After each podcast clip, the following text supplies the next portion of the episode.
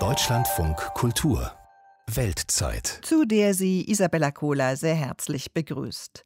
Der erste Corona-Infektionsfall in Deutschland wurde vor genau einem Jahr festgestellt. Die Bilanz heute? Das Coronavirus-Update. Wir befinden uns zwar auf dem Höhepunkt der Pandemie und gleichzeitig haben wir den Weg raus aus der Pandemie begonnen. Wir sind noch weit weg von einer Situation, in der man von einer Entspannung sprechen kann. Wir müssen das damit also jetzt nicht weniger ernst nehmen, sondern eher noch ernster, denn das ist garantiert, dass sich so eine Mutante dann wirklich stärker verbreitet. Insgesamt sind seit Beginn der Pandemie 50.642 Menschen in Verbindung mit Covid-19 gestorben. Hinter jeder Zahl steht ein Schicksal, ist ein Mensch verloren, der uns am Herzen lag. Das war die kritischste Situation, seit es intensivmedizinische Behandlung in Deutschland gibt. Es ist noch nicht vorbei, auch nach einem Jahr nicht, obwohl wir es uns alle wünschten. Es ist noch nicht vorbei, nicht nur in Deutschland, das Leid, das Leben mit Corona. Und auf der anderen Seite gibt es ihn, den Erfolg mit Corona. Denn es gibt Sie, die Corona-Gewinner. Unsere Korrespondenten berichten heute über das weltweite Business mit dem Virus. In Indien hat der weltweit größte Impfstoffhersteller Ada Poonawalla, der Firmenchef des Serum Institutes of India, schon früh auf den Impfstoff des in Europa gerade unter Beschuss geratenen Pharmakonzerns AstraZeneca gesetzt und millionenfach Dosen produziert. Das zahlt sich nun aus. Silke Dietrich aus Neu-Delhi. Hier klackern Millionen von kleinen Glasampullen aneinander, die automatisch über Fließbänder rollen. Darin Impfstoffe für die ganze Welt, die das Serum Institute of India in Massen produziert. Gegen Masern, Mumps, Meningitis oder Polio, Röteln, Tollwut, Tuberkulose und viele andere Krankheiten. Zwei von drei Kindern auf der Welt sollen die Impfflüssigkeiten erhalten, die hier hergestellt werden. Und natürlich mischt der weltweit größte Hersteller von Impfungen nun auch mit, wenn es um Corona geht. Von Anfang an hat der Geschäftsführer Ada Poonawalla dabei vor allem auf ein Pferd gesetzt, auf den Impfstoff von AstraZeneca, den Forscher in der University of Oxford entwickelt haben. Aus meiner Sicht stehen die Chancen gut, weil die Forscher aus Oxford auch mit der Impfung gegen Ebola erfolgreich waren. Also habe ich mich entschieden, dass wir die Herstellung von anderen Impfmitteln beiseite legen, damit wir, sobald die Tests abgeschlossen sind, eine Impfung für Indien und die Welt bereitstellen können. Und eben nicht erst noch weitere sechs Monate warten müssen, bis genügend von dem Impfstoff hergestellt werden kann.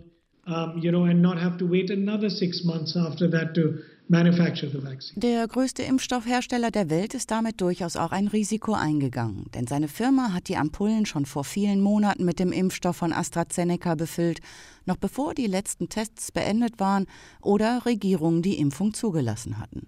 Aber Ada Poonawalla ist bekannt für seine Risikobereitschaft. Unter ihm ist die Firma zum Weltmarktführer geworden, was die Anzahl der Produktion von Impfstoffen angeht. Ein dickes finanzielles Polster mag bei der Risikofreude zudem eine Rolle spielen. Die Familie Poonawalla gehört heute zu den reichsten in ganz Indien. Vater Cyrus hat die Firma gegründet. Impfstoffkönig, so nennen ihn die Menschen heute in Indien. Seine wohlhabenden Vorfahren hatten ihr Geld mit Pferdezucht und Pferderennen gemacht. Alte Pferde, die nicht mehr für Rennen geeignet waren, hat die Familie an Pharmafirmen verkauft. Aus dem Blut der Tiere wurde das Serum gewonnen, aus dem Serum dann Impfstoffe entwickelt. Vor 55 Jahren hat Cyrus Poonawalla dann seine eigene Firma gegründet, die Impfstoffe produziert. Vor allem sein Sohn Ara Poonawalla, der nun seit Jahren die Geschäfte leitet, hat den internationalen Markt für die Firma ausgeweitet. Anfang Januar hat der Impfstoff gegen Corona in Indien die Notfallzulassung erhalten. Da hatte die Firma schon längst sämtliche Dosen auf Lager. 40 bis 50 Millionen Impfdosen stehen schon jetzt bei uns bereit und jede Woche produzieren wir mehr. Es liegt nun an der indischen Regierung, wie viele Impfdosen sie, wie schnell im Land verteilen kann. Bis Juli wollen wir mindestens 300 Millionen Impfstoffdosen zur Verfügung stellen. Aber nicht nur innerhalb von Indien liefert Poonawalla. Sein Corona-Impfstoff ist nun auch in anderen Ländern angekommen. In Myanmar, Bangladesch, Nepal, Bhutan oder in Brasilien. Das Serum Institute ist auch Teil des weltweiten COVAX-Programms, das unter anderem von der Weltgesundheitsorganisation gestützt wird. Damit sollen auch ärmere Länder bestimmte Mengen an Impfstoffdosen erhalten. We have at least always given all our vaccines and will continue to do so at a very affordable price. Bislang haben wir alle unsere Impfstoffe zu einem erschwinglichen Preis angeboten. Das werden wir auch weiterhin tun. Wir reden über ein Mittel, das Sie vielleicht für einige Monate oder den Rest Ihres Lebens retten könnte. Klingt ein wenig nach Robin Hood, aber das Impfstoffimperium behält auch ausreichend Geld in den eigenen Taschen. Das Vermögen der Gründerfamilie wird auf rund 13 Milliarden Dollar geschätzt. Vor wenigen Tagen allerdings stockte kurz vielem der Atem. Fünf Menschen, erzählt der Nachrichtensprecher hier, haben bei einem Brand auf dem Firmengelände ihr Leben verloren.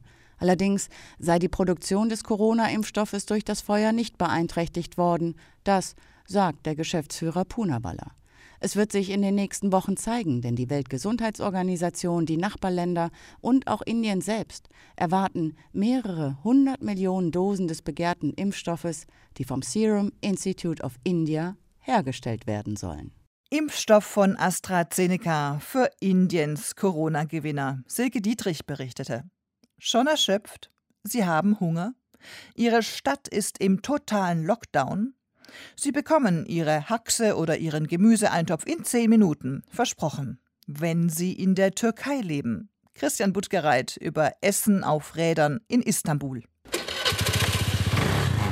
Burak startet seinen lilafarbenen Motorroller. Genauer gesagt gehört er nicht ihm, sondern der Firma Getir. Genauso wie sein Helm und die Jacke. Getir ist ein Lieferdienst, der in Istanbul allgegenwärtig ist und einem inzwischen auch in anderen Städten der Türkei immer häufiger begegnet. Seit Beginn der Corona-Krise und den Ausgangssperren nachts und am Wochenende lassen sich in der Türkei noch mehr Menschen als sonst alles Mögliche liefern, vom Päckchen Zigaretten bis zum Wocheneinkauf. Das Geschäft der Lieferdienste brummt. Wir haben jetzt viel mehr zu tun. Wir haben keine Möglichkeit mehr, Pause zu machen. Wir können uns nicht hinsetzen. Vor der Pandemie konnten wir hier sitzen und Tee oder Kaffee trinken, aber jetzt haben wir keine Zeit mehr dafür. Sagt der 20-Jährige, der eigentlich studiert. Nun arbeitet er 14 Stunden am Tag, was etwa 60 Fahrten entspricht. Er muss Gas geben, denn Getir verspricht, alles innerhalb von 10 Minuten zu bringen.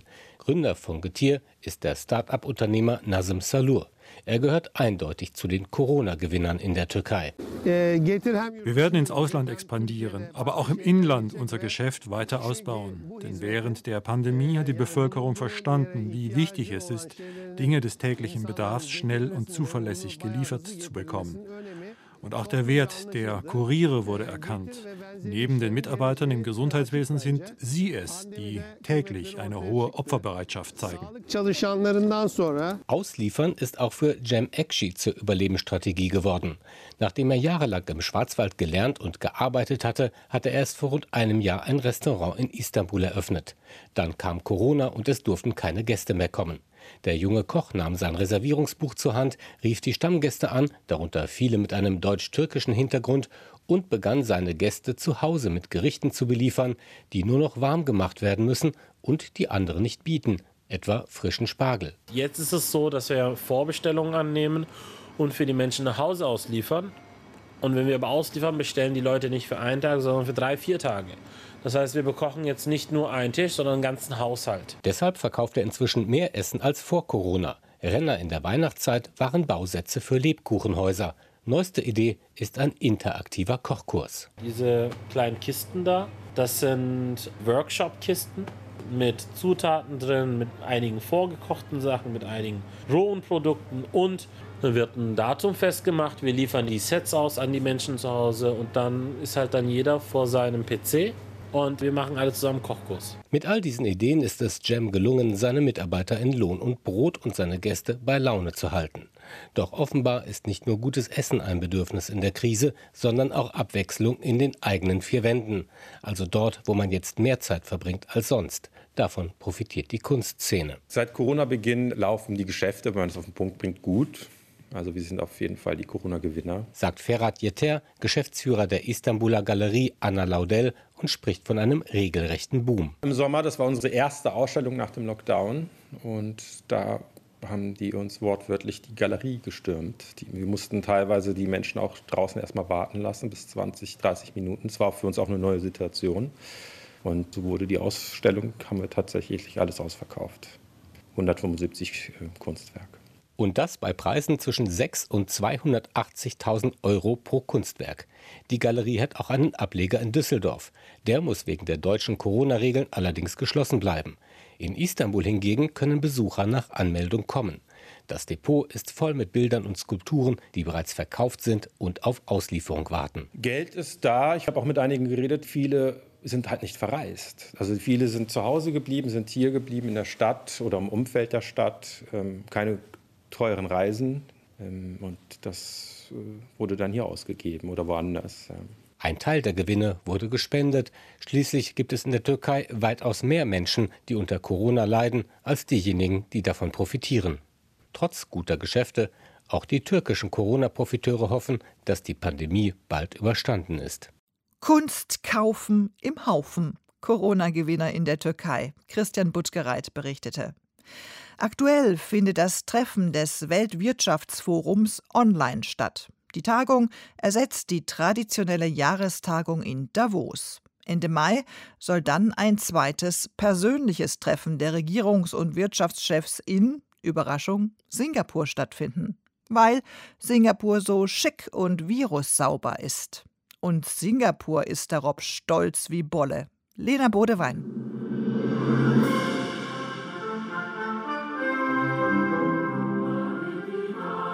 Nationalhymne dröhnt aus den Fernsehern. Zu Hause im kleinen Kreise singen die Menschen Vorwärts Singapur.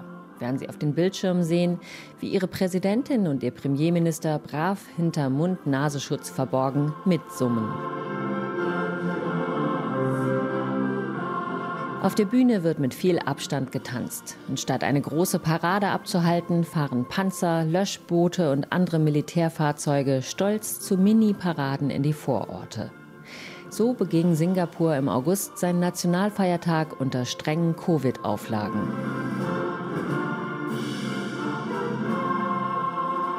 Immer Majula, vorwärts. Zwei Monate harter Lockdown. Seit Juni permanente Kontaktbeschränkungen, dauernde Maskenpflicht, strenge Quarantäne bei Wiedereinreise. All das haben die Singapurer hinter sich gebracht. Die Covid-Infektionen laufen gegen Null und der Lohn dafür weltweites Lob für die Handhabung der Pandemie und der Ruhm, das globale Wirtschaftstreffen überhaupt austragen zu dürfen. From the snowy peaks of Davos to the sunny streets of Singapore. Das Weltwirtschaftsforum kommt von den schneebedeckten Gipfeln von Davos in die sonnigen Straßen von Singapur. So verkündet es der örtliche Fernsehsender Channel News Asia. Wir freuen uns sehr darauf, uns persönlich in Singapur zu treffen.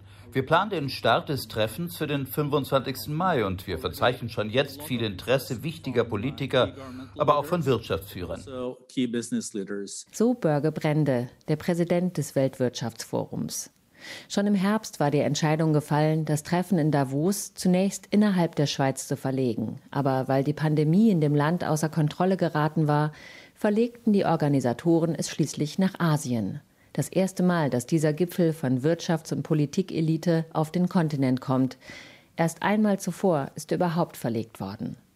Singapur, auch als Schweiz Asiens bekannt, soll Treffpunkt für höchstrangige Politiker werden, vielleicht sogar für den neuen US-Präsidenten, hoffen die Organisatoren. At our physical meeting in Singapore, of course provided Natürlich immer vorausgesetzt, dass Gesundheit und Sicherheit unserer Teilnehmer garantiert sind. Wir haben eine sehr, sehr gute Kooperation mit der Regierung Singapurs. Wie wir alle wissen, ist das auch eine der Regierungen, die die Covid-Krise am besten gehandhabt haben. Lobt Börge Brände. Ein Erfolg mit Ansage. Ende Januar 2020 sagte Singapurs Ministerpräsident Lee Hsien Long ausgerechnet in Davos, dass sein Land sehr viel besser darauf vorbereitet sei, mit einem Virusausbruch umzugehen als andere Länder. Denn seit der SARS-Epidemie von 2003 habe sich der Stadtstaat dafür gewappnet. Wo und wie das Treffen stattfinden soll, arbeiten die Organisatoren gemeinsam mit der Singapurer Seite noch aus. Womöglich wird das Hotel Marina Bay Sands mit seinem ikonischen schiffartigen Dach der Standort sein. Vielleicht aber auch ein neu errichteter Komplex in Flughafennähe. Das würde es erleichtern, die schätzungsweise 1000 Teilnehmer vom Rest der Bevölkerung fernzuhalten. Ankunft am Flughafen, Absondern in dortigen Hotels und Tagungsräumen, vielleicht immer durch Plexiglas in kleinen Besprechungsecken getrennt. Ideal ist es nicht, aber wichtig, meint der Gründer des Weltwirtschaftsforums Klaus Schwab. Netzwerken ist unabdingbar und die Kontakte von Person zu Person sind wichtig, um eine höhere Vertrauensebene zu schaffen. Darum wollen wir unser digitales Davos-Treffen mit dem Singapurer Treffen ergänzen. Das wird die erste Zusammenkunft dieser Art weltweit die wieder persönlich stattfindet. Singapur gibt mit seinen glitzernden Glasfassaden von Banken und Finanzhäusern, mit seinem Ruf der technischen Perfektion und mit einem großen Heer an Dienstleistern gerne den Gastgeber für große Ereignisse. Ein ganzer Sektor mit der vielsagenden Abkürzung MICE wie Mäuse steht für Meetings, Incentives, Conventions, Exhibitions. Treffen, Anreize, Konferenzen und Messen. Für diese Tagungswirtschaft erhofft sich der Stadtstaat auch finanzielle Anreize durch das asiatische Davos. Vor allem aber sieht sich das südostasiatische Land als vollkommene Schaltstelle zwischen Ost und West und schmückt sich gerne als Kuppler. Wie schon einmal, als der damalige US-Präsident Trump sein Rendezvous mit Nordkoreas Machthaber Kim Jong-un hier feierte. Hoffentlich kommt diesmal mehr raus. Immer vorwärts Singapur. Majula Singapura.